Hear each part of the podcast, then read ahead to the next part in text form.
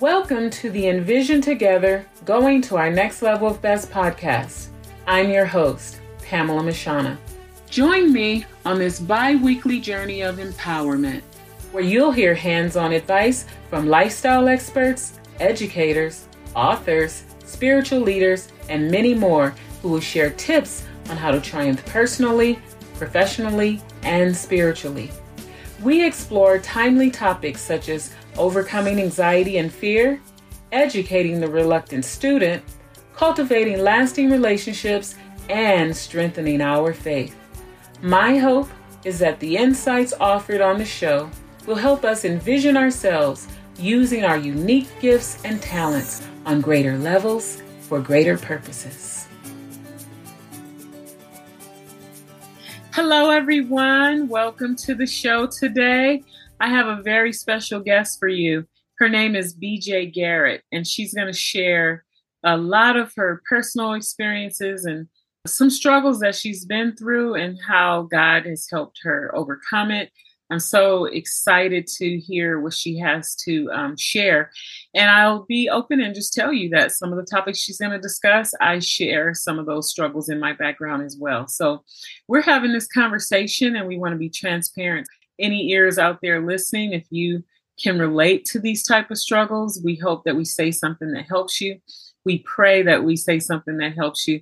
And if you haven't been through these type of struggles, but maybe you know someone who has, maybe this conversation will help you know better how to be there for those loved ones or just children in the neighborhood or if you're in an academic setting and there's children who struggle however you have the opportunity to influence within your sphere. So, with that, BJ, will you go ahead and tell us more about yourself?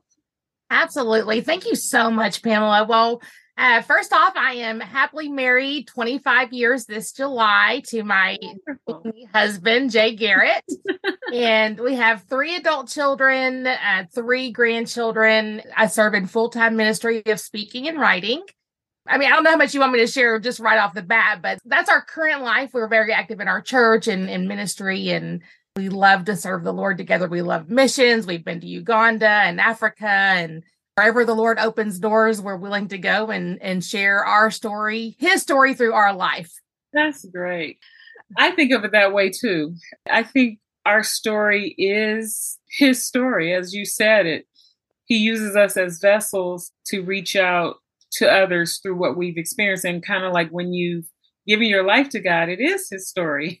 Describe your childhood and the abuses that you faced. When we talked before, you're like, okay, but really take me back there. And it's so challenging because really it was just dirty. And, and you're like, well, what does that mean? I'm like, it was really dirty. It was very, very poor. We never lived in one home for a full school year. Like I, I never went to one school for a whole semester. Usually, we moved wow. around a lot, and we often had no utilities, no running water. I remember one very humiliating time, and some of you may relate to this. What area were you in, by the way? What area? Yeah, like state or we moved around a lot. So we were in Virginia, we were in Louisiana, we were in Texas, um, we were in New York a lot of the time. Okay. So moved all over. It, even if we were in one town for a while, which we lived in Cattaraugus, New York for about three years, I think, mm-hmm. we never stayed in one home for very long. We were still moving a lot. And really, that boiled down to my mother not paying our bills. And so we would get evicted from one home and have to go to another home. And so we were just constantly on the move or she would get in trouble with the law and so we would be on the mm-hmm. move. So it was just constantly sometimes she would be in and out of jail and so we would go live with family members. It was just always on the run always on the go. And again just extreme poverty. I remember when i was a little girl we would have to open the cabinets and let the bugs fall before get our food or a glass out for water or whatever. Extreme disgustingness um, really, it was absolutely awful. Wow. Yeah. That is terrifying to me, but I'm like scared of all creepy crawlies. it's terrifying to me. Like, let me tell you, if we if a bug in the house today in my life now, I'm just like, ah! I'm screaming for my husband because I'm not about that life. As a little girl, it was just common. We literally we would open cabinets and they would just fall out. I mean, oh. an, an idea, a glimpse into the home yeah. We were that we were in, and lots of abuse. My mom worked a lot, and usually like the three to eleven shift, she worked in nursing homes and different things, and so we were home alone a lot and and i do have a sister i will just kind of preface this that i don't tell my sister's story but you'll hear me say we because it was usually me and my sister together and a lot of things but her right. story story my story is my story we were home alone a lot as a very young age and in and out of i say foster care because people recognize that term but it wasn't traditional foster care the state had never actually taken us we had just been surrendered to different family members and different things throughout my mom's travels and conviction.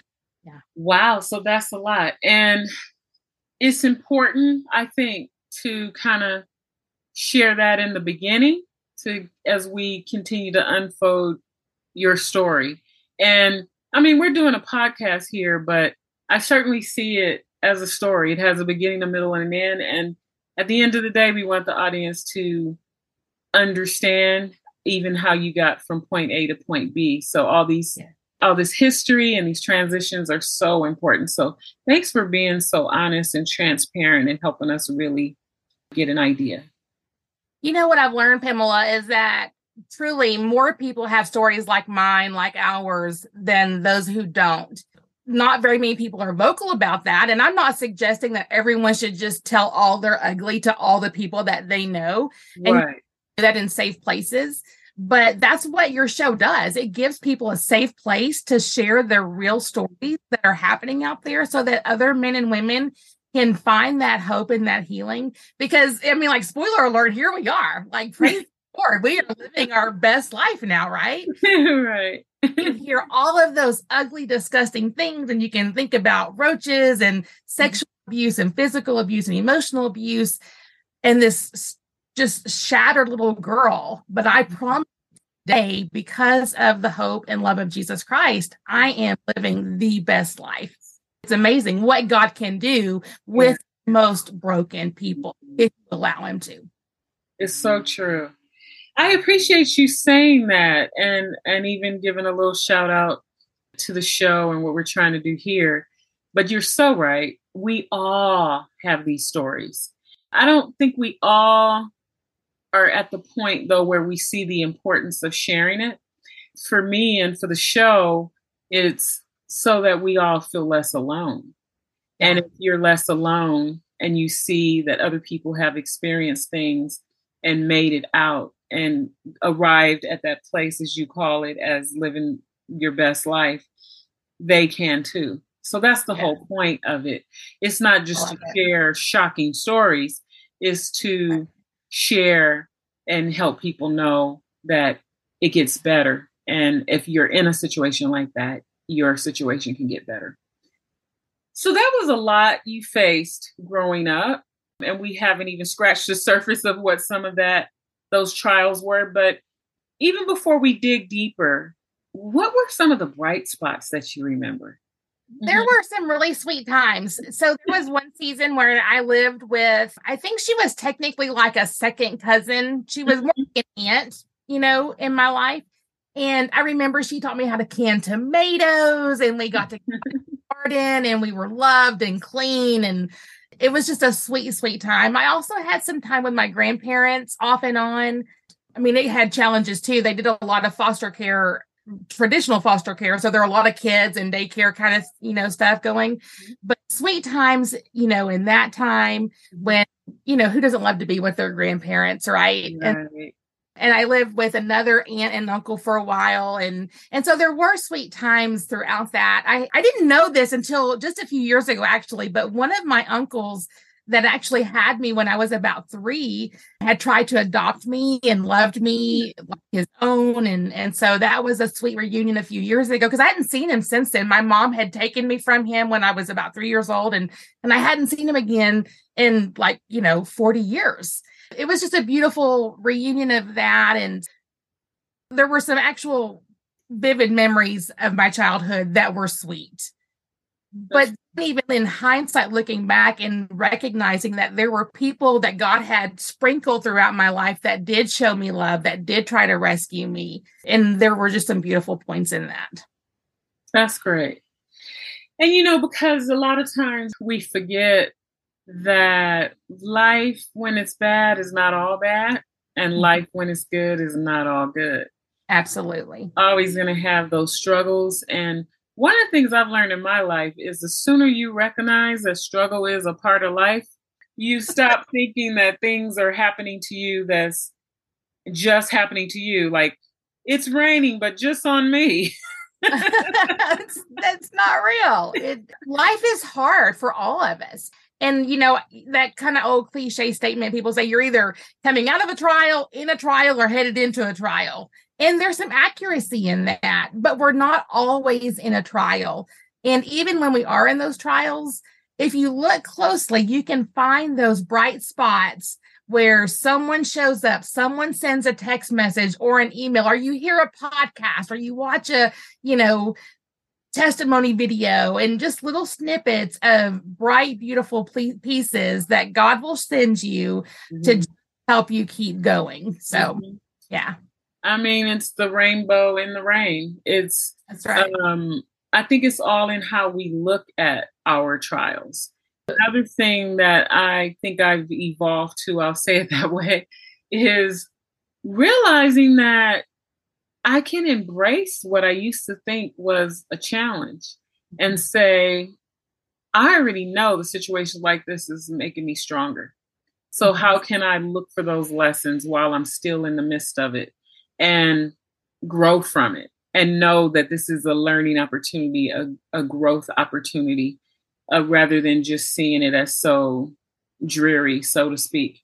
I know I say this all the time, and all of my regular listeners are going to have to hear this story again. But about a year, year and a half ago, I have this women's group, and my cousin was sharing on this particular night. And she shared about a story of the bison, how they run into the storm. And because they run into the storm while other animals are running away from the storm, they actually get out of the storm a lot sooner that's been a tremendous lesson to me. And that's the way I look at struggles and things like that. We have to have the courage to go ahead and run into them. And as we're running into them, what am I supposed to learn from these situations? And and then yeah, you kind of get out of out of it sooner. I love that. I'm gonna use it. I will I will give you and your cousin credit. I'm that is so good or he will get out of it faster. Be like the bison. yeah. You know, um, you're not the only person that said that. It seems almost like every time I share that story, someone says, I'm going to use that. I probably shared it probably on four different shows, but who knows if everybody listens to every show? Maybe they'll get that from one of them. Keep sharing it because sometimes we have to hear things five or six times before we're like, Oh, I get it. Keep sharing it, Pamela, because it will encourage someone and remind someone every single time. Thank you. I will. I think I just just naturally happening like today. I didn't plan on sharing it today. You just yeah. something you said triggered that thought. Okay, so you mentioned the idea of ugliness in a previous conversation.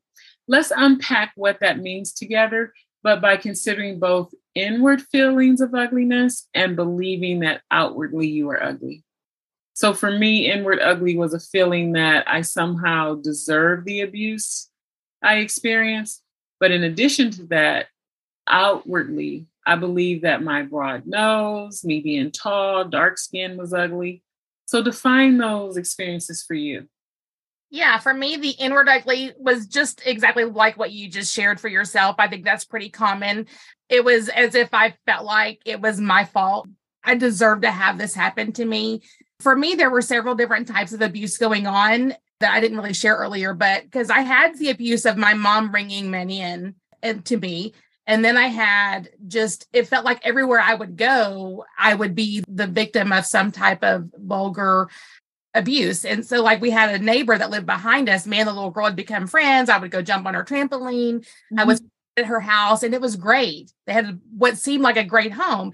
But then all of a sudden, the father started exposing himself to me and doing things. Mm-hmm. And So again, like I felt like I'm the common denominator where I go, these men just seem to find me. So it must be me.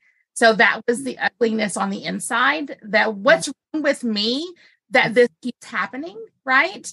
On the outside, I was just homely looking. I never had clothes that fit. I had freckle face. I always had like butchered chop bangs that my mom would just chop off and just awful haircuts. I was not cute at all as a little girl. And I can't imagine that because you're a beautiful oh, woman.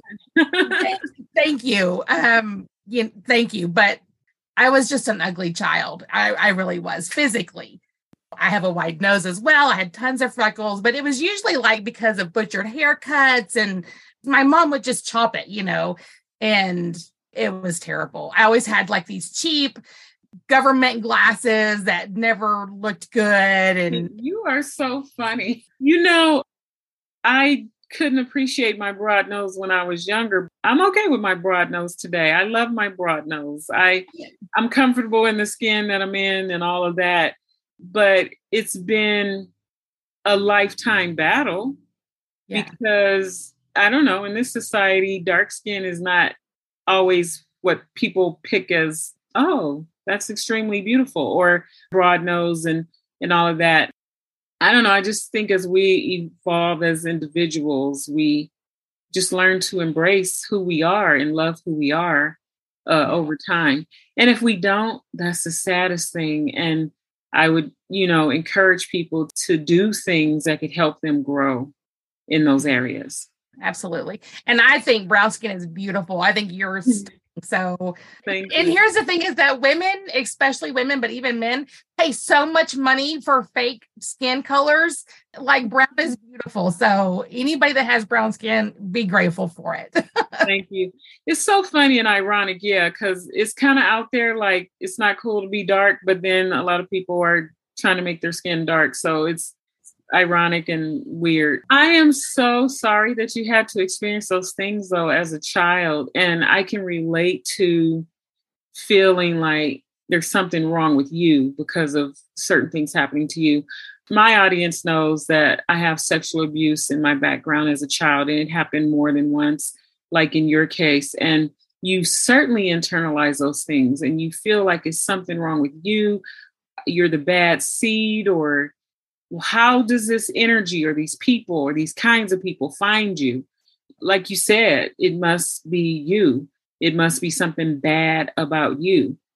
But I think now that they just were able to notice a certain vulnerability, a certain Absolutely. something Absolutely. like that. I agree. Like in that time as a little girl, I felt like I was wearing this big billboard that said, you know, do this to me because it just kept happening. And there was even a time when my parents were actually together for a short season. They were not together most of my life as a couple, but in this instance, they were. And I remember I finally got the courage to tell them about another family member who had abused me at the city pool. Now, in context, my own biological father had been doing things to me regularly, also. But I didn't rationalize that as abuse because he was my dad and I, I can't even begin to try to unpack that for you because it's a lot. I recognize now it was absolute abuse. He was one of my primary abusers. but in that time, I didn't recognize that as abuse um, because he was my dad. When I finally confessed to my mom and my dad that this man, this family member had done these things to me, um, my dad was the first one to jump on and say, if this really happened, it was your fault. You enticed him. It was fault for sitting in his lap. It was your fault for wearing that bathing suit. I was at the city pool, you know, and I was a little girl. I was like 10. I was not doing anything to entice this pervert, but that was the thing that was said to me, and I was shut down. And so, why would you ever tell them anything else? Right. That just kind of sealed the deal. I am the one at fault, mm-hmm. even though parents think I'm at fault. So it must be true. I'm the dirty little girl. I deserve what happened to me. That's so sad. You know what? I want to send you my book. Please do. Called Girls in Search of Cover. The psychological journey of the character unpacks a lot of those kinds of thoughts. I know you've already done a lot of work and you're at a beautiful place now, but I still think that some of the reflections you'll be able to relate to. Absolutely. Please. Okay, so you told us about how you experience ugly in terms of outwardly and then inwardly. And I think that's important because, and again, thank you for your candid approach to this talk. You know, there may be, again, somebody out there and they're feeling all of this stuff and they haven't learned to separate it out and understand that they are not the problem. They are not dirty. It's not something they're doing. And even if there is an adult around them telling them it's their fault, you hear two adults right now telling you it's not. And if you're an adult and you're listening to this and you haven't been able to sort it out yet, that it's not your fault. Again, we're speaking into all of those lies. It's not your fault. You're being instrumental in helping us share that with the world. How did you overcome your inner feeling of ugliness? It's so hard to really answer that. It wasn't like someone said, Here, do this, and then, oh, it's better. It doesn't work like that. Healing doesn't work like that. There's not some happy pill you can take that mm. says, Oh, all of those scars are healed now all of those bruises are mended. And so it really was a process. And it was a long process. I'm still on my healing journey. If you think I arrived, like I have given you the wrong impression, I'm still healing every single day. And and yes, I'm no longer at a point where smells or different triggers paralyze me. I have overcome that, and that's significant. That's huge. But there was a season where it would be like, I can't even get out of bed. Like, I don't even want to, I don't want to do anything. I would be very terrified of so many men. And again, just different smells, different colognes. I would smell, and it would be like I was that little girl being held down in a bed from, you know, 30 years ago. So that's real. And again, I don't want to be just all, you know, Bible thumping, cliche, spiritual, but really it was once I come to know the Lord, mm-hmm once he began to really cleanse me from the inside out, and God began to put people in my life that loved me. And it was very unique for me. It wasn't people that necessarily even knew my story because my story was very private for a long time. Public now, that's just brand new for the last, you know, decade. Mm. All the rest of my life, it was very private. No, even my own husband didn't know my secrets when wow. we, for several years into our marriage. And so it was. I got to pause there. What was it like when you were able to finally tell him, and how did he react to that? Yeah, well, so for me, it was awful. I'll just be real honest. And the Lord had told me so some things that started happening in our marriage, and my husband is the kindest man.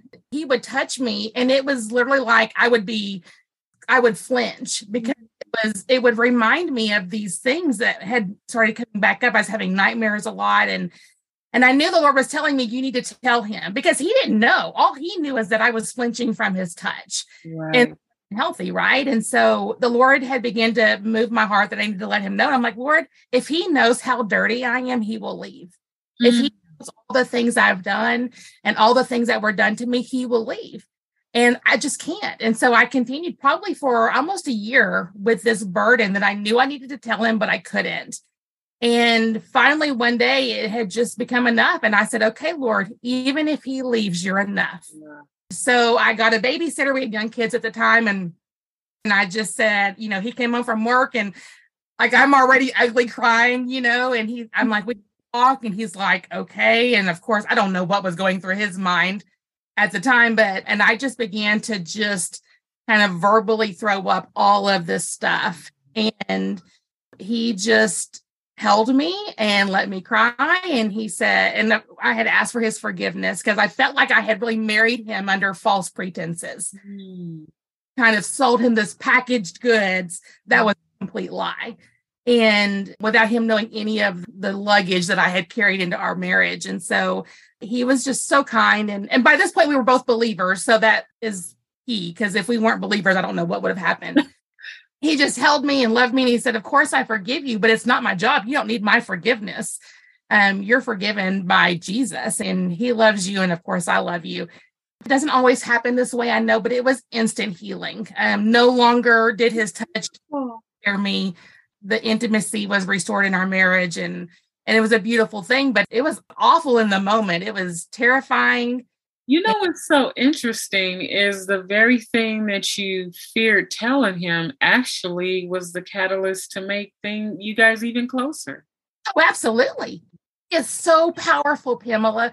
The enemy is sitting there constantly saying, if he knows this happened to you, if he knew what a dirty little girl you were, that you sat in this man's lap and that he did these things to you and it's your fault, if he knew that this man exposed himself to you, or if he knew that your mom traded you for groceries, I mean, so the enemy is constantly just whispering all of these evil, evil doubts. That's the condemnation when the Bible talks about condemnation. When you wear that degree of guilt, that is has nothing to do with God. Whenever nothing. you have such weighty thoughts of negativity, I think people misunderstand God. They think God is this angry God who is just making you feel bad about everything you do in life. And my experience with God has been just the opposite. The it is that I'm afraid to show and feel guilty and ashamed of he just loves me through it. Absolutely. The response is nothing like guilt and condemnation. God is the person who says, It's okay. I know, and it's okay. Open up and let it go. It's so opposite from the way most people believe or think of God. I think yeah. what you shared is powerful. I want to go back a little bit. When you first sure. started sharing on these things, you were saying that it wasn't a magic pill. All of that stuff needed to be said and heard out there in the world through this podcast and however else we can get it out there. It isn't a magic pill. It is something we all who have had things like this happen are working out for the rest of our lives. It is a process, but even with it being a process, I love again how you started this show you said you're living your best life. And in living your best life, it still has this part and this process that you're still working out, and it's all yeah. okay. That's the thing. That's the power of your story. That's the power of sharing your story in the exact way that you are. It's not a magic pill. And we need to stop thinking that there's magic pills out there. I mean, I would have taken a magic pill already if if there was one for losing weight. we need to forget the whole magic pill theory. It takes work. Healing takes work. Yeah. And healing is hard. You have to really process through that and through those different circumstances. And especially if there's more than one, every trauma needs its own healing journey. And and some of it can be kind of combined. And I don't mean that necessarily, but but it does take time. And you have to be willing to walk that journey. Because that, the thing, mm-hmm. Pamela, I truly believe we get so wrapped up in our traumas that it begins to define who we are. And we don't know how to let that go because if we no longer have these traumas to define who we are, to give us these excuses to not show up, to not do the things, then who are we? If we can't use these as excuses any longer, then what do we do with that? Mm-hmm. And we don't know how to live without the weight of our burdens. And so there's times where we say we want to be healed, but do we really? Because mm-hmm. being healed takes away the excuses. Mm-hmm. And it, it is work and it is a process, and you do have to be committed. The thing is, though, when you do submit, God has a tailor made process just for you. Absolutely. We both speak of these processes, right? That you've been through, you're going through a process, I'm going through a process, but our processes look different. Right. God knows what it takes to get Pamela to the other side. And getting to the mm. other side may take a lifetime, but I'm at a way healthier place than 10 years ago it's reached the point where that experience doesn't hinder me. It hindered me for a great amount of my life.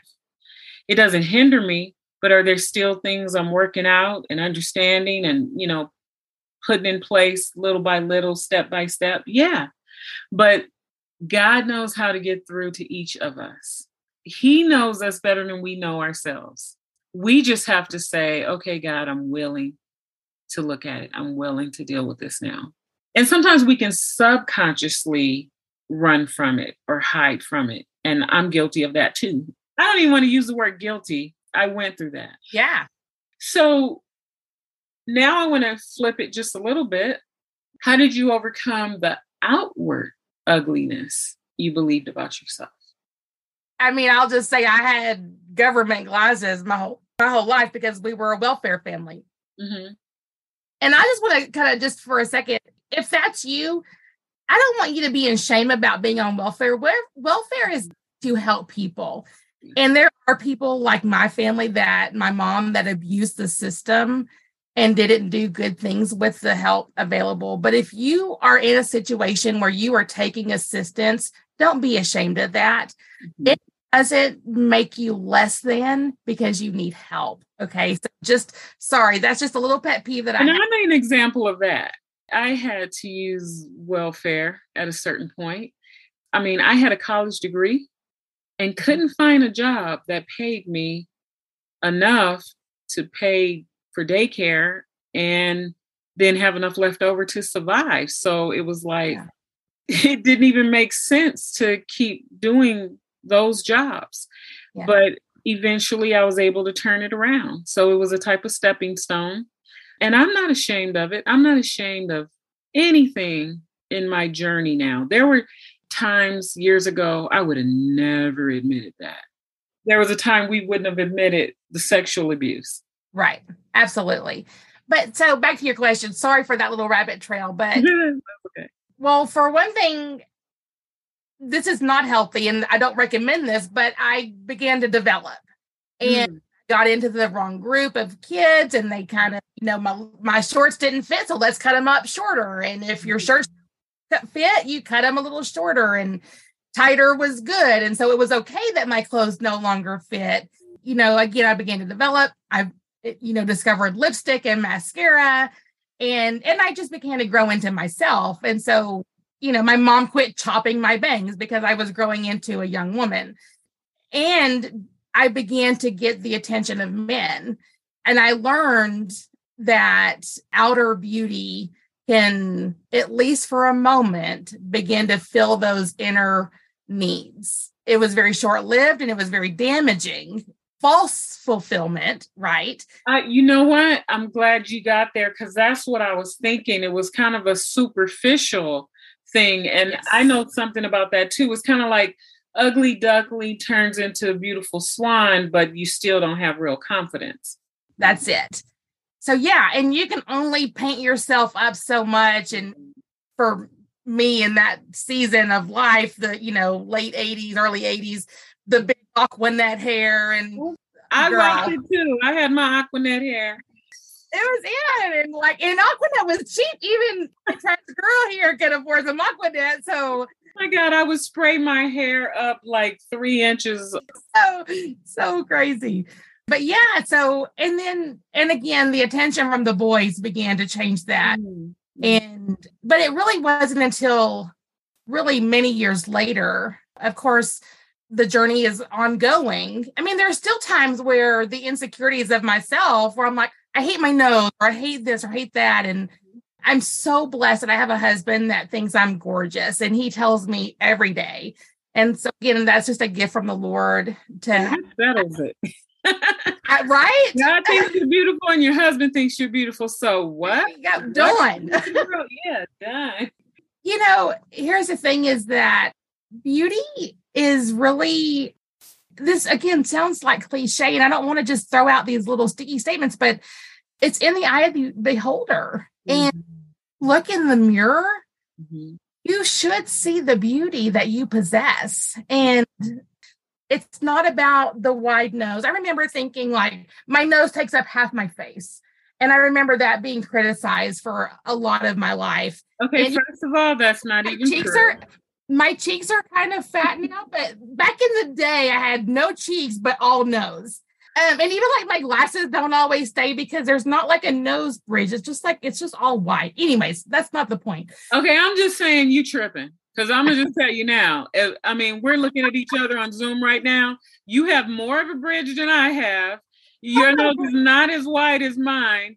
And I'm not trying to take away from your story. Yeah, um, no. relative, however you perceive yourself. I mean, that's yes. real. But I got to tell you, I reached a point probably similar to what where you journeyed. I had to embrace my own unique features. Yeah. As beautiful. Living in a society that says the lighter, the better, the skinnier the nose, the better, the lighter the eyes, the better, the lighter the hair, the better, all that I reached a point where I could look in the mirror and say, you know what? I like my high cheekbones. Mm-hmm. I like my features that don't look like everybody else's, but it's still yeah. beautiful. And that started making me feel, okay, I'm unique. And when I started feeling that way, this is the ironic thing. I started getting more compliments yeah. from the outside.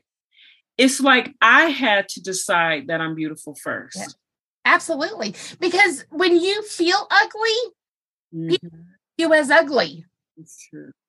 When you feel beautiful, the first thing you said to me is, Oh, you're so beautiful. I'm like, oh. And and I will just again kind of throw this out there. When you recognize someone's beautiful, tell them. You just don't know what, you know, we talk about the inner child. Mm-hmm. You don't know how few times my life especially as a little, I was never told I was beautiful. And so to be told that, and again, it's not to puff people up, it's not about that, but when you're told something that is sweet and true like that, then it just enforces and reinforces that God made me beautiful and unique. Not about my nose or the freckles or the anything. It's about He created me uniquely to be me. Yeah. There is beauty in that. And whatever features you have, he created you beautiful in your own skin, mm. light or dark, freckled, blotchy, mm-hmm. what or high cheekbones, no cheekbones, big lips, big teeth, small lips, whatever. He created you beautifully, uniquely you. And you should embrace that. That's great. And listening to you, I was thinking of, I've never thought this before, but beauty like a fingerprint you have your own unique fingerprint and you have your own unique beauty. And I agree with you. And this, again, this is another Pamelaism. I've said it so many times on my show, and I just say it so much in my life. I live by this principle that just came to me so many years ago, I think over 20 years ago. If you think something positive, say it out loud and to that person if you can so it. if I see someone and my impression is you're beautiful or wow, you have a killer smile or I don't know, I love the way you're dressed or just whatever it is, you have a beautiful personality.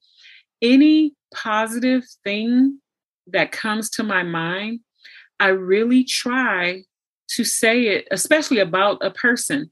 I try to go up to them and say it. I love that. For the very thing and reasons that you said, I realize, do you know sometimes I get blessed by people's reaction? And so one time I was even going through a drive through and it was this young man, I think it was a Starbucks, and he handed me my drink and I was like, wow, you have beautiful eyes. You have great eyes. And the more I looked at him, it was really his eyes that caught my attention. But the more I observed him further, I was like, he's just a gorgeous young man, period. But his reaction, I couldn't believe. I thought he was so attractive that he would brush off my compliment. And wow. do you know, with further conversation, he said that he actually doesn't get complimented that often and he was kind of bashful and shy and not believe it. I thought girls have to be throwing themselves at this young man. He had a gorgeous smile, beautiful eyes, great features. You would never think that he was the type of person that never got complimented or rarely got complimented. But his reaction alone was a blessing to me Yeah. And that's happened so many times. When you do something positive and you get positive back, and positive coming back is sometimes just a great feeling that you seem to have made somebody's day. yeah. It reminds me kind of a weird thing, but when we worship holy God, we're worshiping him. We get the good feel, the feel oh. that, you know, like it feels good to us worshiping him. And if we feel this way when we worship, imagine how he mm-hmm. feels. Yeah. And if we feel this good when we give someone a compliment, imagine how good they feel to get. Yeah. so I know that you mentioned in a previous conversation too that not only did you like experience, you know, like a, a dirty environment growing up or dirty clothes or even like smelliness and all that kind of stuff. And oh my God, how hard is that for a young person to have to wrestle with? And my heart goes out to your younger self. Um, it, it, was awful. yeah, that younger self is always in there, still kind of mm-hmm. wondering about life. So as we move forward, you mentioned also in a previous conversation that the repercussions of your male abuser sins hurt you. Will you explain that further? Sure. I think what I mean by that is, you know, sometimes, especially as a woman in ministry, I get, you know, well, God, you know, God allowed this or God caused this or why didn't God protect you? And, and I just, I think it's so important to understand that God is good. God is only good. The truth is, is we live in a fallen world and every single action you make has a consequence. And sometimes those consequences affect mostly yourself. And sometimes those consequences have ripple effects that are very damaging to other people. The mm-hmm. abusers in my life, their sin had consequences. And unfortunately, those consequences were super damaging to me. Does that make sense? And so what they did, they were the sinner. And God allowing it, or it wasn't any kind of weird thing. It was they were sinners. They were evil, evil people that did disgusting things mm-hmm. to a innocent little girl. Let me ask you this. What is your experience in terms of okay, you're a Christian today, a Christian today, and we don't want to live in resentment and holding things against others. How did you evolve? Have you evolved to forgiving your mom, who would normally be your nurturer, your dad, who would be your protector. How are you navigating all of that? Yeah, so I'm so blessed, and I share about this in my book, but forgiveness is key. And I was actually gifted the gift of forgiveness for both of my parents. Both of my parents are gone, but mother actually the last week of her life i had actually completely cut my parents out of my life for a long time mm. for preservation, really. When my mother was on her deathbed, my sister called me and she said, You need to go see mom. And I'm like, No, I don't care. I wasn't even a Christian yet at that time, but I said, I don't care. She can die and go to hell. I don't care. She deserves whatever she gets. And my sister again pleaded with me. She said, BJ, you really need to go and see mom, and you don't want her to die with this burden. I didn't understand forgiveness at that time. But what I know is when I went in to see my mom, Cancer had completely eaten her body. It was awful. And all I can say is the Lord broke my heart for her. I didn't recognize it was the Lord. So just know that. I did not give him any credit for any of that at that time. But I know now it was the Lord and he broke my heart for her. And I was able to talk to her. She was not able to speak anymore, but I was able to tell her that I loved her and that I forgave her and and i just did and i didn't understand what that meant at the time the best way i can explain it, it was the absence of hate. I no longer hated her. And mm-hmm. all of my life i was so consumed with hatred from my mom.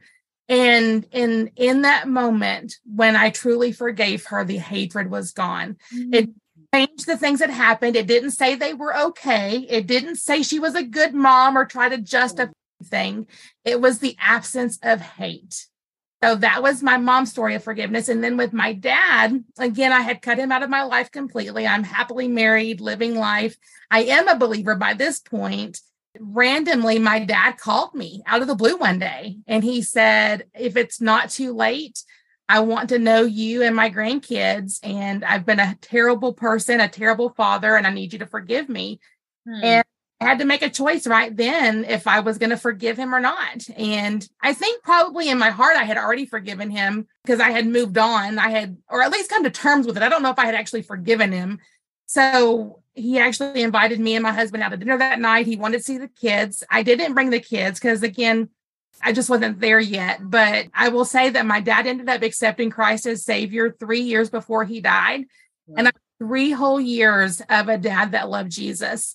Mm. And he came to dinners, he came to Thanksgiving and Christmas, and we had three years. And now, again, I'll just be real. He didn't babysit my little girl.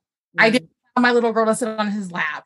There mm. were some healthy boundaries that I had to keep, even though I recognized he was different. His speech was different. Everything was different. He was a believer. He was forgiven um, by not just me, but by God.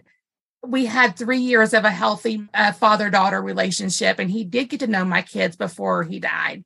And it was beautiful. And I've had people that don't get that, and I understand that's a big thing to, to grasp, but I will always cherish those three years that I had with my dad. Was um, that in some way healing to your inner little girl? Oh, absolutely. I mean, part of that disassociation that he was even one of my abusers for so long, I craved, I wanted to be daddy's little girl my whole life. Mm-hmm. And all of a sudden, as an adult, I'm for the first time able to hug my dad. Mm. Sincere affection that wasn't dirty. I was able to sit down at a dinner table with him. There was a time when my dad literally, literally spat in my face and said he wished I had never been born. I was able to sit down for the first time ever in my whole life at a Thanksgiving dinner with him and not be fearful of what might happen. It was unbelievable. It was the best gift I've ever had from the Lord. Is that is the three years that He gave me, and my dad was very sick in that three years, mm. and he couldn't do a lot of stuff, but he was there, and he was redeemed, and he was different, and it was beautiful. That's great. So, why did you write your book, Unwanted No More From Exploited to Embrace? And what do you hope for your book and its readers? I mean, again, I wrote my book because I know the Lord told me to write it. And everyone says that, oh, the Lord told me to do it. And that's accurate for most of us, probably. But I just know that my story had to be told. Mm. For so many years, decades of holding all of those secrets, and then finally understanding that the enemy is the one that has the control when you have the secrets. Mm-hmm. and let those secrets out then he loses his control and the bondage is gone. And so i knew that i had to share that there was hope for anyone that maybe experienced any pieces of my story. There was hope in that. And so i had to write it. And my goal my hope is that every single person whether they've had the same similarities in their life or not, you know someone who has, whether you know it or not. Um, I hope that my book is a tool to offer that hope and that healing and to point people to Jesus Christ for that true hope and healing. So, do you see that as your purpose today? Absolutely. My purpose is to share the hope and healing of Jesus Christ whether it's through my book or through my next book that I'm currently working on or or from a stage I love speaking at women's events or or even men and women events. I love to share again just as we started out his story through my life That's and mm-hmm. vulnerability and realness. Great. So which one final gem can you leave with our audience today? Uh, the single most important thing if they forget everything you said today you want them to hold on to this what's that yeah my final piece is that no matter what you have done, no matter what has been done to you, there is hope and healing through Jesus Christ. The end. That's your um drop the mic. That's the drop the mic. It doesn't matter. We can get wrapped up in, well, this happened to me, or I did all of these things. Well, here's the truth. It's, it doesn't matter if it happened to you or because of you, is hope and healing through Jesus Christ. Right. So, share any information you would like to share about how my audience can contact you, get your books, or mm-hmm. get you as a speaker. Yeah. So my website is bjgarrett.com. Super simple. Uh, you can find me on social media. I'm more active on Facebook. I have not mastered Instagram, but I am on both Instagram and Facebook and Twitter, actually. But again, Facebook is where I do most of my interaction with my friends and followers. And then my book can really be found anywhere that books are sold. Um, you can buy them directly through my website if you want a signed copy, but it's also available on ebook or audiobooks or Amazon or anywhere you buy your books. Yeah. Great. So thanks, BJ. I so appreciate you coming on our show and being so candid, sharing your story. And I love your heart of wanting to help so many people. So it's been a complete honor having you on my show. Thank you very much. Well, friends, thanks for joining me for another episode of the Envision Together Going to Our Next Level of Best podcast. I hope today's topic inspired you to envision a brighter future getting to your next level of best and to urge others to reach theirs as well. If you are encouraged by today's episode, subscribe and share it with your family and friends. Also, please write a review. It will help me to reach a wider audience with a message of hope and inspiration. Don't forget to follow me on Facebook, Twitter, or Instagram and share your thoughts about today's episode. Until next time, envision the future you want to see.